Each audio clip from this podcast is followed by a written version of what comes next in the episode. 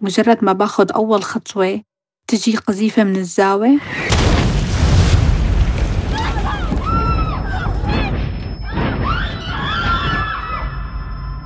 أنا ما حسيت إنه شو عم بيصير حوالي أول أول ثواني فحسيت إنه راح شي مني بس ما بعرف شو.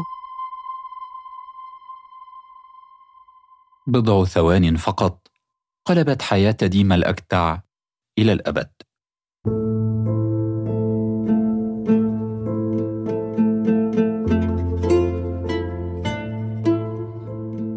لم تذهب إلى الحرب. جاءت الحرب إلى بيتها. جاءت الحرب في قذيفة.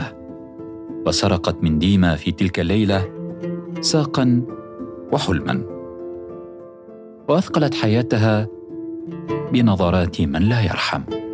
كنت بالمول وكنت على العكازات في صبي صغير واقف هيك عم يطلع فيني وبتطلع فيه أنا. فأنا ابتسمت وهو ابتسم. فأجت أمه غطت له عيونه. الحواجز كثيرة. وديما بقدم واحدة تصر على المحاولة وتقرر أن تتجاوز وأن تبعث في الحلم حياة. فالحلم يظل ما دام الإنسان يحاول لكن هل تنجح؟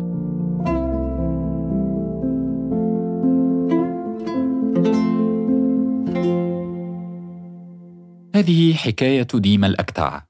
مروى وشير اعدت الحلقة وأنا أحمد خير الدين. معا نروي فصول الحكاية.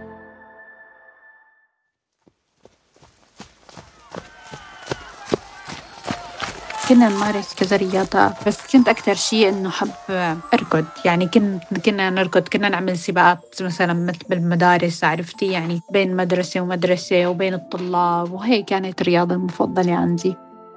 ديما الأكتع شابة سورية تبلغ من العمر الآن 27 عاما. قبل الحرب كانت طفلة تعيش حياة هادئة في بلدة سلقين بريف إدلب. كانت تدرس وتحلم بأن تصبح يوما ما بطلة في العدو. وأهم ما في حياتها كان الأب. بابا أنا كان يغسل كلاوي وبفترة إنه بابا مرض أنا كنت أقضي كل وقتي معه بالبيت. كنت أهتم بكل شيء بأكله بشربه بنومته بحمامه بكل بكل تفاصيله. أنا اللي كنت أقرب وحدة يعني. هو كان مرفيق لإلي وبي لإلي وأخ وكل شيء بحياتي صدقيني. يعني قد ما بحكي عنه ما بخلص. في عمر الأربعة عشر عاماً تلقت ديما صدمة الفقد الأولى. كنت بالمدرسة وحسيت حسيت إنه في شيء غلط. حسيت وصراحة تركت المدرسة وطلعت. كنت عم ببكي من الصبح ما بعرف ليش. رجعت على البيت ويعني أنا داخلة من الباب برن التليفون وأنا قلت إنه لأ ما معقول. هيك هيدا الكلمة يعني لأ لأ ما معقول. وبيجينا خبر وفاته يعني توفى بالمستشفى. فما كان الأمر سهل. ولبعد هلأ يعني ولهلأ منه الأمر سهل. كانت وفاة الأب صدمة كبرى لكنها لم تكن الأخيرة. بعد أربع سنوات وديما الآن شابة في عمر الثمانية عشر اندلعت الحرب في سوريا وتوقف كل شيء. ديما لم تعد تدرس لم تعد تمارس رياضتها المفضلة. فكرة واحدة لازمتها في الحرب. يا ترى هل سنعيش للغد؟ ما كان في كهرباء بطل يجي مثلا يوصلنا خبز. يعني نوصل لمرحلة إنه ما في شي ناكله كل الدنيا مسكرة. بس قذائف عم بتمر من فوقك وطيران ودبابات ومدري شو. فما كانت الأمور سهلة صراحة. الناس ما تطلع من بيتها. المدارس وقفت. كنا نحسب نقول هل يا ترى أنه مثلا بدنا نعيش لبكرة؟ حتى جاء الثالث عشر من سبتمبر والعام الآن 2012 صحينا الصبح فطرنا رتبنا البيت مع ماما واشتغلنا وقمنا زبطنا الغداء وإختي المتزوجة إجت لعنا تغدينا كلياتنا لعبت مع بنت أختي رجعت أنا وماما شربنا قهوة ضحكت أنا وإخواتي كثير في الحرب تصبح الأشياء الصغيرة فرصة للفرح. لقاء الأهل. فنجان قهوة مجرد البقاء على قيد الحياة. كلها أسباب كافية للاحتفال. لكن الحرب لئيمة وسرعان ما تسرق الفرح. كان يوما جميلا حتى الثامنة والنصف ليلا. دوت قنبلة وديما نقزها قلبها. بسمع صوت انفجار قنبلة وأول انفجار بيجي كتير قريب على بيتي. أختي وبنت أختي نايمين بالغرفة رحت عم بطمن عليهم إنه يمكن يرتعبوا بهذا الصوت بس الحمد لله إنه كانوا نايمين. اطلعت فيهم هيك وقلت لهم الله يحميكم ورجعت سكت الباب الغرفة عليهم. أغلقت ديما الباب ومشت إلى غرفتها. بعد أول خطوة اهتز البيت.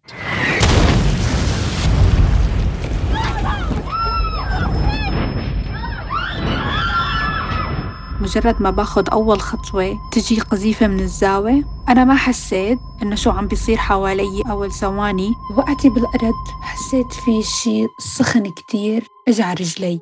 بس ما بعرف شو لأني ما كنت بوعيي إنه إنه أقدر أعرف أو لمس إنه شوف شو رايح مني. فحسيت إنه راح شي مني بس ما بعرف شو هو. القذيفة أسقطت ثلاثة أرباع البيت. ووسط الحطام والظلام كانت ديما تصرخ ألما وتنادي أمها.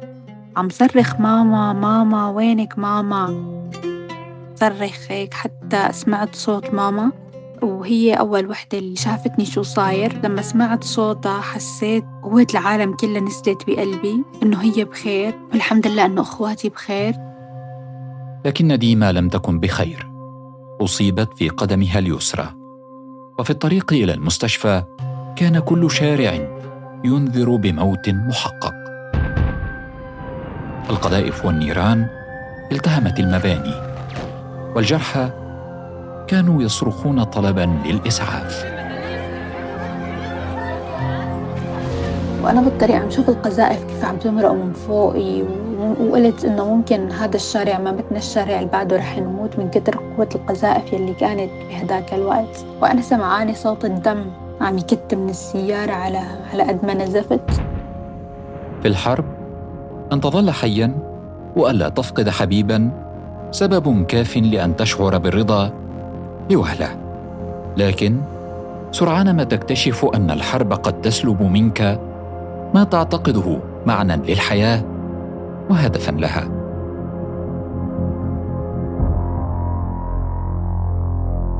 رحت على المشفى وأنا حاملة رجلي بإيدي وللحمد لله انفدت برجلي وما حدا صار له شي من أهلي. ممكن أنا كنت موت أو ممكن أختي ولا بنت أختي ولا ماما ممكن يكون صار لهم شي كمان. بس اللي حسيته إنه إنه من الدكتور إنه أنا وين كنت وين صرت وإنه عم بحكي له إنه مثلا كنت بركض وحلمي وصل للأولمبيكس وهي الأمور. فقال لي إنه إنه أي بس أنا ما بوعدك إنك بدك توصلي هلأ. فكان شعور كتير شعور كتير بشع منه. ديما في المستشفى. اضطر الأطباء لبتر الساق اليسرى. خرجت بعكازات تمشي لأول مرة بقدم واحدة. المعاناة هي إنه تستوعب وضعك الجديد إنك تتقبل حالك إنك تمشي على العصي أنت بحياتك ما مستخدمهم نظرة المجتمع لإلي كيف رح تكون كيف أهلي رح يتقبلوا الوضع. أسبوع في المستشفى وشهر في بيت جدها المهجور. تدمر بيت العائلة في القصف. تقرر ديما أن تخرج إلى لبنان. علها تجد علاجا. ولم لا؟ ربما تعود إلى المدرسة. خمس عشرة ساعة كاملة. وساق ديما تنزف. والوجع يشتد أكثر وأكثر.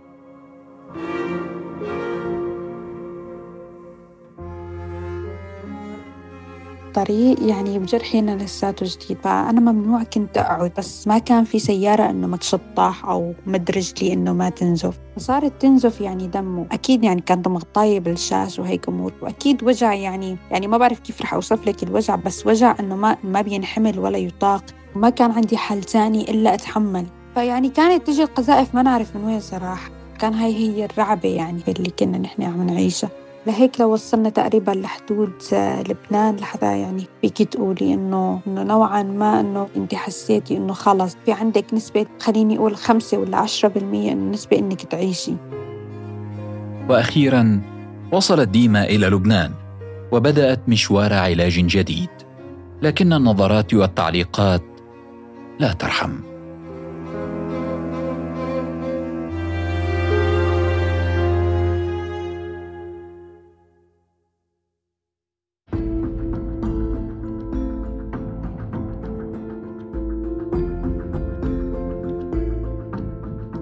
سافرت عند أخواتي الشباب على لبنان فهنيك أنا كملت شبه علاج هنيك صرت أطلع أمشي بالشارع مع العكازات.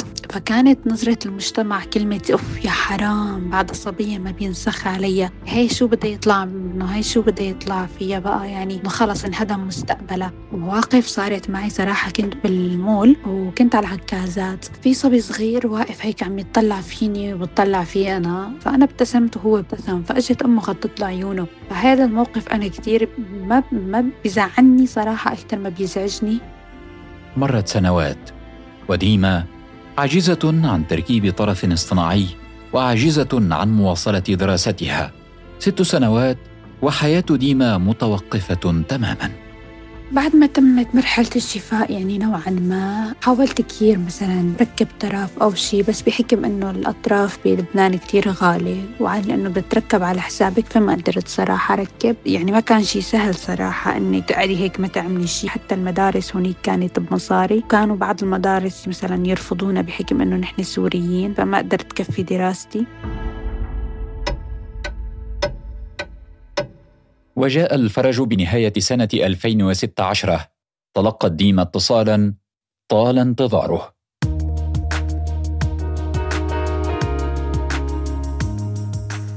اتصال سينقلها من اللا حياة إلى الحياة.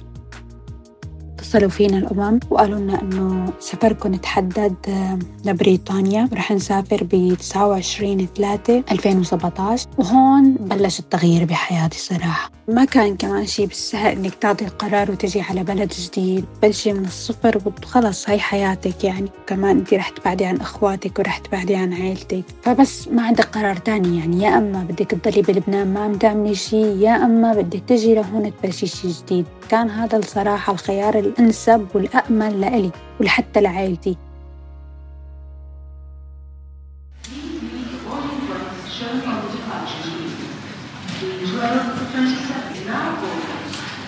وسافرت ديما إلى بريطانيا بعد الحصول على حق اللجوء. تقول وجدت في هذا البلد أناسا جعلوني أنسى إعاقتي.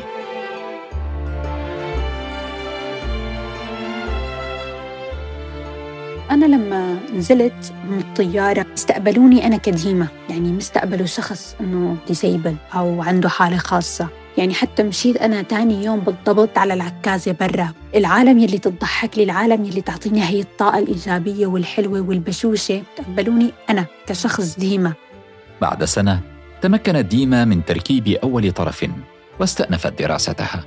أول طرف أخذته بتذكر. كان شبيه الرجل الطبيعية بس إنه هيك محطوط له سفنج يعني وهيك. صراحة بقيت فيه تقريبا حوالي ست أشهر بس ما ارتحت فيه. وصارت شوية مشاكل صراحة بالبتر عندي فاضطرينا نغير الطرف. بس كان شعور لا يوصف. وبعد سبع سنوات عادت ديما للمشي مرة ثانية دون استعمال العكازات ودون محاولة التوازن على قدم واحدة. بعد فترة تقريبا شي سبع سنين رجعت مشيت مرة ثانية. كان شعور آه، جدا غريب شعور إنه انت عم تستخدمي الظرف الصناعي في تعلمتي من جديد تعلمتي كيف تمشي تعلمتي كيف تتوازني تعلمتي كيف تتعاملي معه علمتي جسمك كيف يتقبل هذا الشيء. أكيد أخذ وقت كتير ومجهود كتير وتدريب كتير وتعب كتير وأثر على النفسية صراحة. بس الحمد لله قدرت أقطعه يعني بكل سهولة الحمد لله. مشت ديما وعادت تحلم بالجري.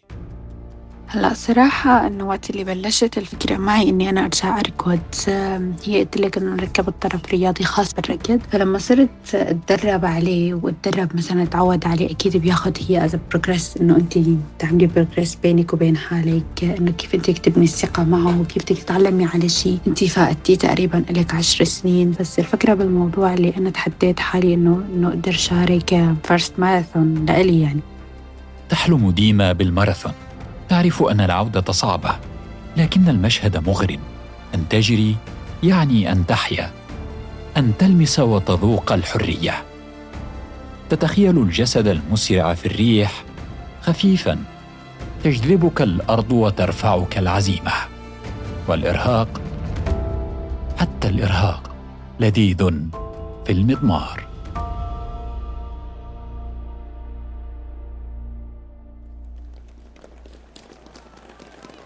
أول ماراثون أكيد هو أصعب شيء لأنه أنت فترة العشر سنين يلي أنت ما ركضتي مثلا بعشر سنين 21 كيلو متر فكان هذا أول أول شعور بحسه صعوبة مثل ما قلت لك جسدية وعقلية وأنا ماني مصدقة يعني لأني أنا ماني متدربة على هي المسافة. طبعا الجروح يلي صارت بعده وال... والدم يلي صار ينزل من رجلي وال... بس بنفس الوقت كنت مبسوطة مبسوطة بهذا الوجع. والمشهد صعب. تتوقف ديما مرات في وسط المضمار يحتك الجلد بالطرف الاصطناعي. وتنزف تنزف وتواصل. اضطريت انه أشيل الطرف أنا بالطريق يعني ونشف البتر عندي من العرق يلي صار وأرجع حطه وكفي. فهي كانت الستيب صراحة يلي كانت تزعجني. بس نوعا ما يعني خلص متعودة عليها يعني. كنت عم بدفش حالي لاقدر أخلصه لاقدر إنه أوصل للشيء اللي أنا بدي إياه أوصل للحلم يلي أنا كنت أحلمه من قبل.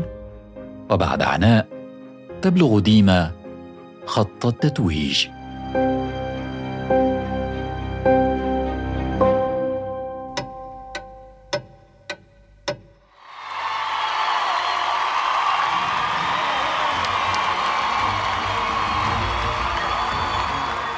لما طلعت على ال finish line إنه أنا لا لما أعطوني الميدالية إنه انت وصلتي فأنا ما صدقت. أنا نوعا ما كنت بدي أبكي بس ماني قدرانة يعني. صار في عندي خربطة مشاعر يعني. بعقلي okay إنه إنه إنه في شيء بس في شيء صار و... وأنا حققته بس أنا من جوا بس بدي أبكي. من الفرحة يلي أنا فيها.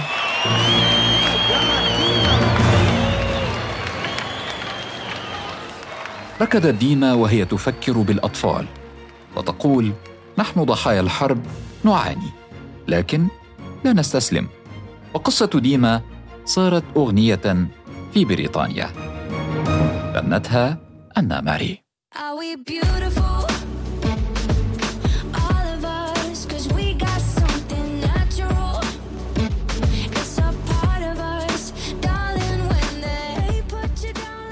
أنا ماري شافت قصتي وحبت تعمل فيديو كليب لها كلمات تبع الأغنية كثير لامست قلبي كثير حلوة وكثير آه، بتعكس الواقع الحقيقي اللي نحن عم نعيشه. أثرت فيني بشكل كثير كبير صراحة بشكل إيجابي طبعا. والأغنية يعني حققت الحمد لله ما يقارب 3 مليون مشاهدة. فجدا شعور ما بينوصف شعور لك بالامتنان وشعور بالفخر وشعور من إني الحمد لله تعبي ما راح على الفاضي